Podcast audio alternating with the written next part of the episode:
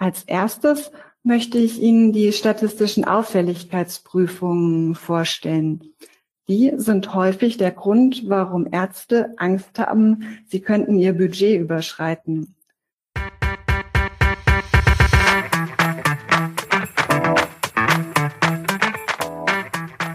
Hallo liebe Wissensdurstige, ich bin Julia Kaufmann von K&K Mystery Shopping and More aus Rostock und das neben mir ist Jan Tittelbach von Permanent Wirtschaftsförderung aus Düsseldorf. Wir beide haben Apothekers Corner als ein Online-Format für ApothekerInnen und mit der Apotheke verbundenen Unternehmen ins Leben gerufen. Wir wollen euch in regelmäßigen Abständen mit spannendem Inhalt von jeweils drei brancheninternen als auch branchenfremden Referenten versorgen und das Ganze digital. Denn wir glauben, dass durch die Anreize, die wir hier setzen können, ihr einfach entscheiden könnt, in welches Thema ihr später tiefer einsteigen wollt, um eure Apotheke einfach zu einem zukunftssicheren Erfolg zu führen. Viel Spaß bei dem folgenden Podcast und mehr unter apothekerscorner.de.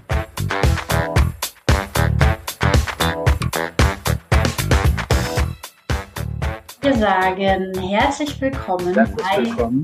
Apothekers Corner. Die, Jan, die wievielte ist das diesmal? Die 20. Runde dieses, Jahr, dieses Mal. Das letzte Mal in diesem, ich habe es gerade gepostet, verrückten Jahr. In vielerlei Hinsicht.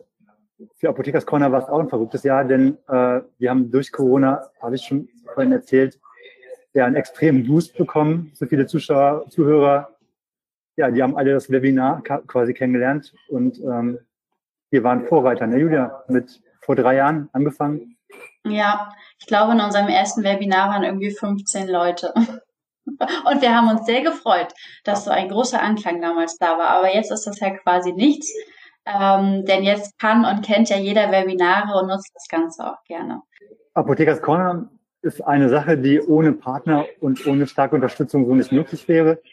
An der Stelle schon mal vorneweg möchte ich kurz auf ähm, die drei Supporter von uns hinweisen.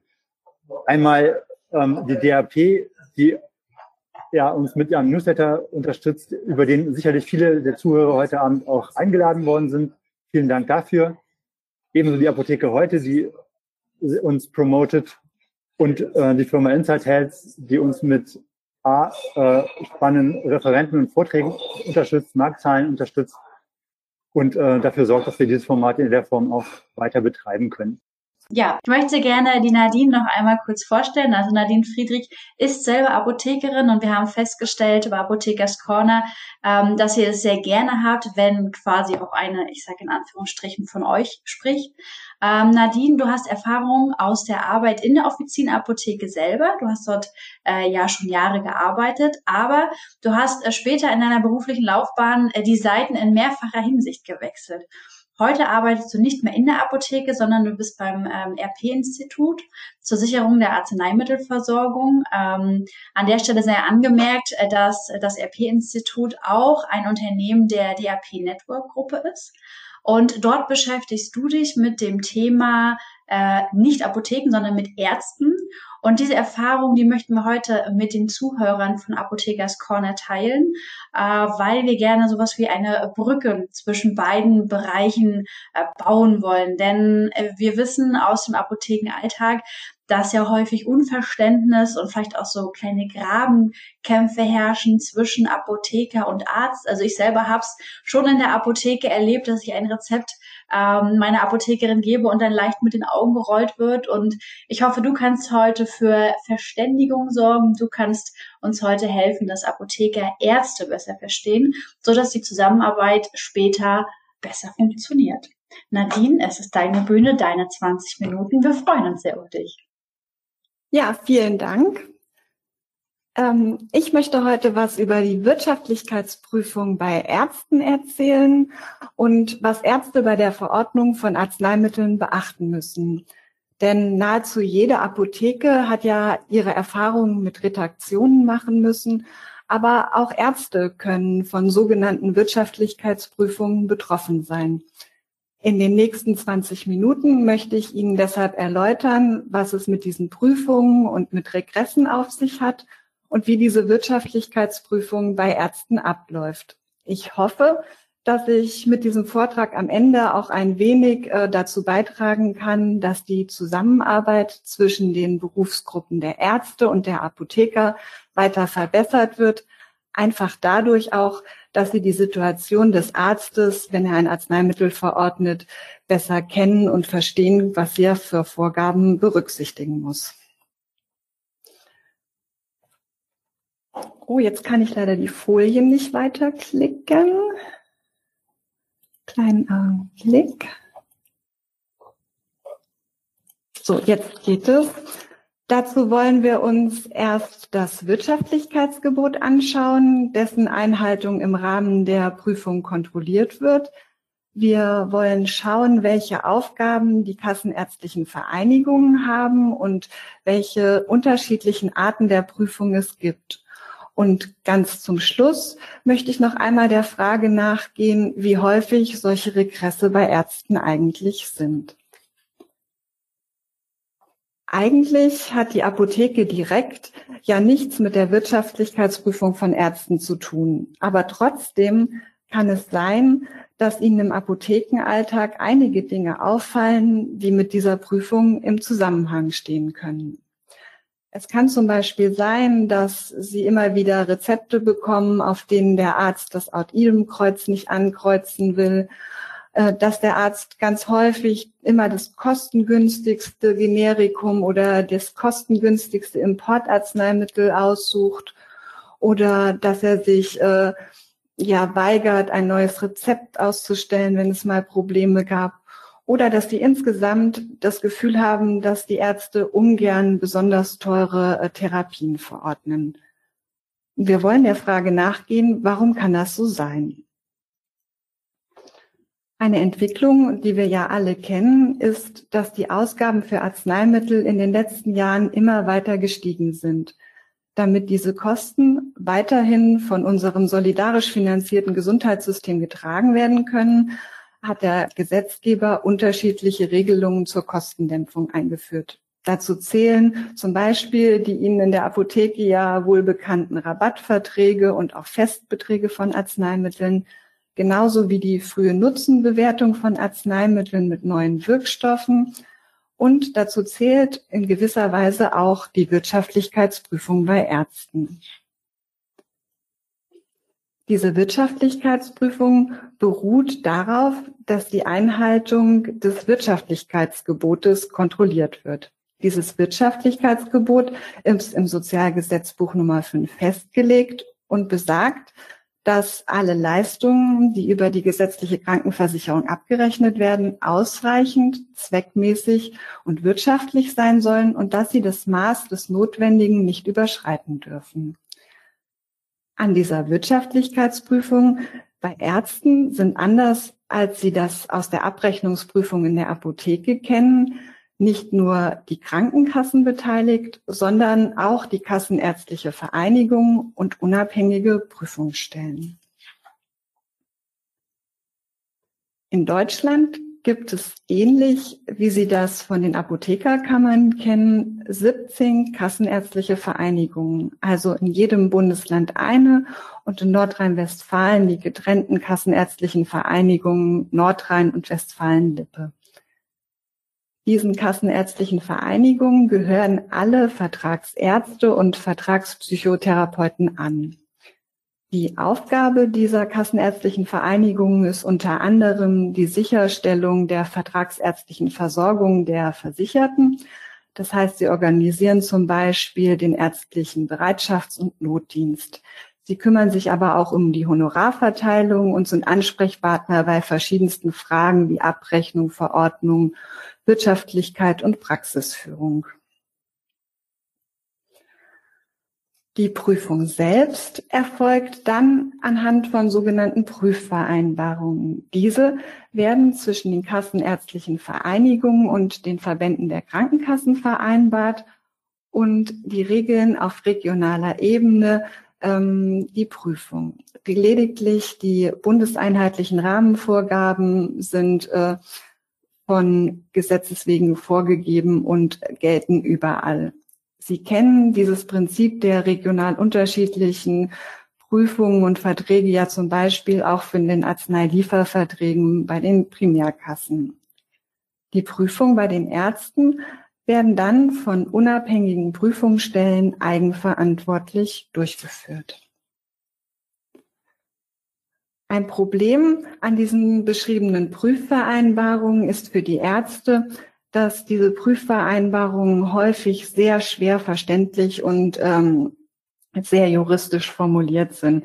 Sie kennen das vielleicht auch, wenn Sie in der Apotheke eine Frage zu einem Rezept haben und versuchen, in den Lieferverträgen oder den Gesetzestexten eine Antwort zu finden, dass das mitunter ziemlich schwierig sein kann. Und so geht es auch den Ärzten, dass sie häufig ziemlich verunsichert sind, was sie eigentlich noch problemlos verordnen dürfen und was nicht.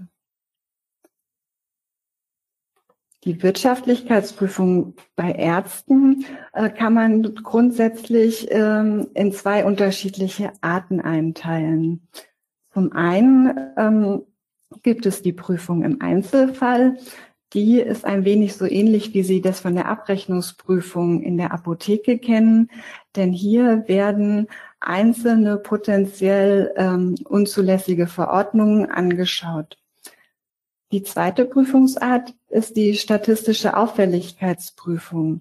Hier werden regelhaft die Verordnungen eines Arztes über einen Zeitraum von meistens einem Jahr angeschaut und nach statistischen Modellen ähm, ausgewertet. Als erstes möchte ich Ihnen die statistischen Auffälligkeitsprüfungen vorstellen. Die sind häufig der Grund, warum Ärzte Angst haben, sie könnten ihr Budget überschreiten. Bis vor einigen Jahren war nämlich diese sogenannte Richtgrößenprüfung die Standardprüfmethode, nach der nahezu in ganz Deutschland geprüft wurde. Inzwischen können diese Prüfmethoden aber in den einzelnen Regionen voneinander abweichen. Im Grunde unterscheidet man grob drei verschiedene Arten dieser statistischen Auffälligkeitsprüfungen. Die Richtgrößenprüfung, eine Prüfung nach Durchschnittswerten und eine Prüfung nach Zielquoten. Die klassische Richtgrößenprüfung, die stand ganz lange Zeit in der Kritik und wurde in vielen KV-Regionen inzwischen auch abgeschafft. Einige KV-Regionen prüfen aber weiterhin danach. Und deshalb möchte ich Ihnen auch ohne ins Detail zu gehen, ganz kurz die Grundzüge dieser Prüfungsart vorstellen. Die Richtgrößenprüfung hat ihren Namen von der sogenannten Richtgröße. Das ist der Eurobetrag, der rein rechnerisch dem Arzt in, für Arzneimittel pro Patient durchschnittlich zur Verfügung steht. Dieser Wert wird in einer Vereinbarung für ein Jahr festgelegt und orientiert sich dabei an den Verordnungskosten der Ärzte aus den Vorjahren. Der Wert unterscheidet sich in der Höhe unter anderem nach der Fachgruppe des Arztes und zum anderen nach dem Alter der Patienten. Damit das ein bisschen deutlicher wird, habe ich Ihnen mal ein Beispiel mitgebracht. Die Werte in diesem Beispiel sind natürlich keine realistischen Zahlen. Ich habe die einfach so gewählt, damit es einfacher zu rechnen ist. Wie schon gesagt, unterscheiden sich die Richtgrößen nach dem Alter des Patienten. Und um das Budget des Arztes zu berechnen, wird jeweils die Anzahl der Patienten mit der vereinbarten Richtgröße multipliziert. Und so errechnet sich am Ende das Budget des Arztes. In meinem fiktiven Beispiel sind es jetzt 2000 Euro.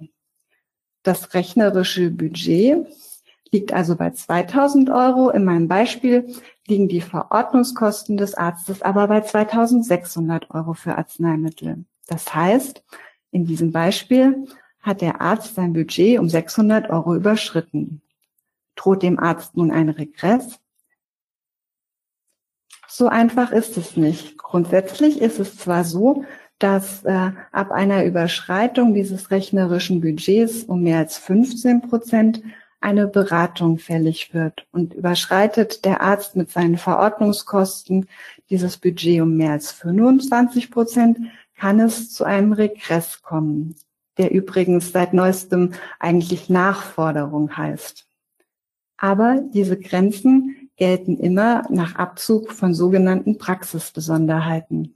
Praxisbesonderheiten, das sind Gegebenheiten in der Struktur der Praxis, die, wie der Name schon sagt, besonders sind für diese Praxis und durch die höhere Verordnungskosten hervorgerufen werden können. Man unterscheidet dort bundesweite und regionale und auch individuelle Praxisbesonderheiten. Häufig zählen besonders kostenintensive Therapien, zum Beispiel im Bereich der Onkologie, zu diesen Praxisbesonderheiten. Man kann also nochmal zusammenfassend sagen, dass ähm, bei der Richtgrößenprüfung dem Arzt ähm, ein gewisses Budget zur Verfügung steht, mit dem am Ende seine Verordnungskosten verglichen werden. Und nur wenn diese nach ähm, Abzug von solchen Besonderheiten seiner Praxis noch um einen bestimmten Prozentsatz überschritten wurden, dann kann es sein, dass der Arzt eine mögliche Erstattung, also einen Regress äh, finanzieren muss. Wir haben jetzt schon die Richtgrößenprüfung gesehen. Die nächste mögliche statistische Prüfung, nach der ebenfalls in einigen KV-Regionen in Deutschland geprüft wird, ist die Durchschnittswerteprüfung.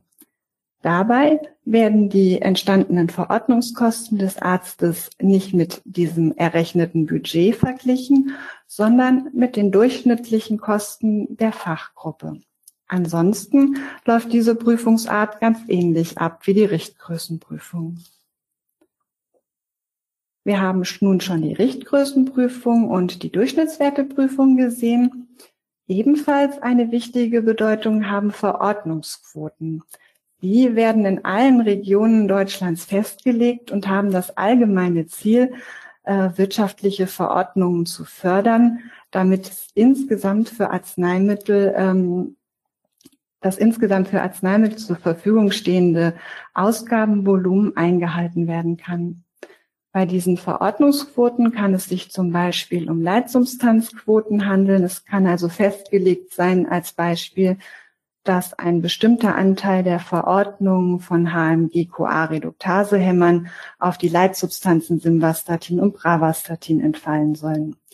Solche Verordnungsquoten können auch Höchstquoten sein. Ein Beispiel dafür ist, dass festgelegt wird, ähm, dass ein bestimmter Anteil lediglich out idem Kreuze bei der Verordnung gesetzt werden dürfen. Oder es können Mindestquoten sein, dass zum Beispiel bei den biosimilarfähigen Wirkstoffen festgelegt wird, dass ein bestimmter Mindestanteil Biosimilars verordnet werden soll. Ich hatte ja schon erwähnt, dass diese Quoten in allen KV-Regionen vereinbart werden, da sie als ein Steuerungselement gelten. Sie äh, können in der Richtgrößenprüfung zum Beispiel dazu beitragen, dass man von dieser Prüfung äh, befreit wird. In einigen KV-Regionen wird aber auch komplett der Arzt nach diesen Zielquoten geprüft. Das heißt, es gibt gar kein Budget bei diesen Ärzten, sondern es wird lediglich in der Prüfung geschaut, ob sie die vorgegebenen Quoten eingehalten haben oder nicht. Wir haben nun schon die statistischen Prüfungen, die Sie aus der Apotheke ja so gar nicht kennen, gesehen. Nun äh, gibt es auch, wie am Anfang schon erwähnt, bei Ärzten eine Prüfung in einzelnen Fällen, bei der meist auf Antrag einer Krankenkasse einzelne unzulässige Verordnungen geprüft werden. Dabei kann es zum Beispiel um Verordnungen gehen, bei denen Verordnungseinschränkungen oder Verordnungsausschlüsse nicht berücksichtigt wurden, bei denen gegen das allgemeine Wirtschaftlichkeitsgebot verstoßen wurde oder zum Beispiel Verordnungen, die nach dem Todestag oder während eines stationären Aufenthaltes ausgestellt wurden. Häufig beziehen sich diese Einzelfallprüfungen auf äh, Regelungen aus der Arzneimittelrichtlinie. Diese legt ja die allgemeinen Grundsätze für Verordnungen von Arzneimitteln fest und insbesondere die Anlagen, die Sie aus der Apotheke ja auch sehr gut kennen, enthalten Regelungen zum Beispiel zu OTC und Lifestyle-Arzneimitteln und diese Verordnungseinschränkungen und Regelungen können manchmal Anlass für Einzelfallprüfungen bei Ärzten sein. Wie läuft diese Prüfung beim Einzelfall bei Ärzten ab? Ähm, da unterscheidet sich das System nochmal grundlegend von den Retaxationen in der Apotheke. Denn bei Ärzten stellt in der Regel die betroffene Krankenkasse einen Prüfantrag bei der unabhängigen Prüfungsstelle. Diese leitet dann den Antrag an den betroffenen Arzt weiter und gibt ihm die Möglichkeit, zu diesem Fall Stellung zu nehmen und zum Beispiel seine Dokumentation aus der Patientenakte darzulegen. Anschließend entscheidet die Prüfungsstelle unter Berücksichtigung aller ihr zur Verfügung stehenden Informationen über den Antrag.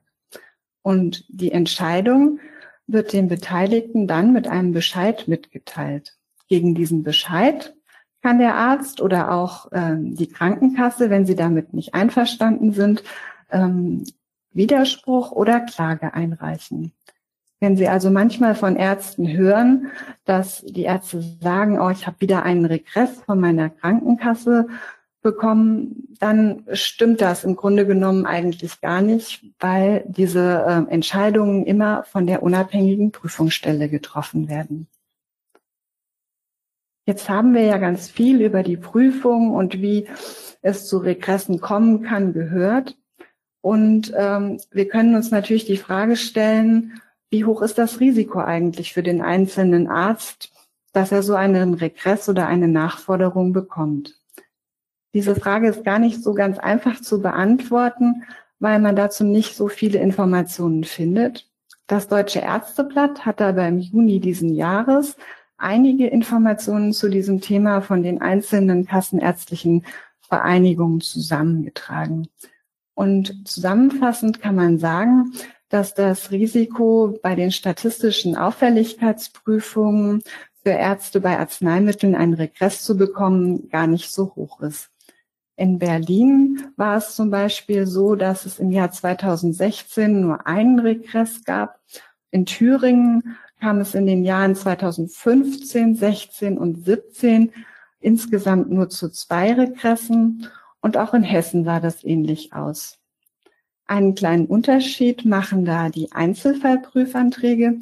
Da findet sich die Information, dass solche klassischen Einzelfallprüfungen zum Beispiel in Nordrhein bis zu 20.000 pro Jahr vorkommen. Ja, zum Schluss möchte ich nochmal auf die Punkte vom Anfang zurückkommen was fällt der Apotheke auf und wir können mal schauen, ob wir für einzelne Punkte, die Ihnen in der Apotheke auffallen können, auch Erklärungen finden können. Wenn der Arzt zum Beispiel häufig kein Ort-Idem-Kreuz setzt, kann es zum einen daran liegen, dass er dieses Ort-Idem-Kreuz nur in medizinisch begründeten Fällen setzen darf und dass es in manchen KV-Regionen auch Regelungen gibt, wie viele out idem Kreuze er in einer Quote setzen darf. Wenn der Arzt häufig ein günstiges Generikum oder einen günstigen Import verordnet, kann es daran liegen, dass er Angst hat, sein Budget unnötig zu belasten. Oder dass es zum Beispiel einen Mindestanteil gibt, wie viele Generika er verordnen soll. Auch wenn der Arzt sich weigert, in bestimmten Fällen ein neues Rezept auszustellen, kann es daran liegen, dass er Angst hat, dass er in einer Prüfung diese Verordnungen begründen muss und dass er Angst hat, sein Budget zu belasten. Ja, wenn der Arzt zum Beispiel einem Kassenpatient verschreibungspflichtige Arzneimittel auf einem Privatrezept verordnet, kann es sein, dass er sich, äh, dass es sich bei dem verordneten Arzneimittel um einen Verordnungsausschluss oder eine Verordnungseinschränkung handelt. Und auch die Angst der Ärzte, ungern besonders teure Therapien zu verordnen, kann in der Angst, das ähm, Budget zu überschreiten, die Ursache haben. Oder der Arzt befürchtet, einen Einzelfallprüfantrag zu bekommen. Ja, ich hoffe, dass Sie ähm, ein paar Anregungen bekommen haben und äh, ein bisschen besser verstehen, welche ähm, Vorgaben die Ärzte so berücksichtigen müssen. Vielen Dank. Ja, vielen Dank auch, Nadine. das war die letzte Apothekers Corner Webinar-Runde für 2020. Wie schon eingangs gesagt, ja echt ein spannendes Jahr. Wir haben die Termine für das nächste Jahr schon in der Planung. Wir sind gerade dabei, ähm, Referenten, Vorschläge, Ideen zu sammeln, um auch das nächste Jahr zu füllen. Und ähm, ich möchte an der Stelle nochmal aufrufen, alle, die zugehört haben und noch dabei sind, sich vielleicht auch nochmal zu melden bei uns mit Ideen, Ansätzen, Vorschlägen. Vielleicht kennt ja jemand einen Referenten oder hat jemand selber vielleicht Lust von seinen Erfahrungen im Alltag von Spezialisierung zu berichten und uns und unser Projekt an der Stelle vielleicht mit tollen Informationen weiterzubringen. Da würden wir uns natürlich drüber freuen. Und noch ein Punkt an der Stelle, den ich mal loslassen möchte, wo wir jetzt hier quasi zum Endspurt in diesem Jahr ansetzen. Ähm, Julia, ich sehe dich gerade zwar nicht, aber vielen Dank dafür, dass wir das hier so lange zusammen durchziehen. Gerade in diesem Jahr war das echt eine Herausforderung zwischen all den Themen, die wir ja auch Corona-bezogen hatten. Und ähm, ja, ich finde, das ist schon eine ganz klasse Leistung. Also vielen Dank dafür. Lieber Jan, das, Dank. das Danke geht natürlich auch an dich äh, und natürlich auch an die Teilnehmer.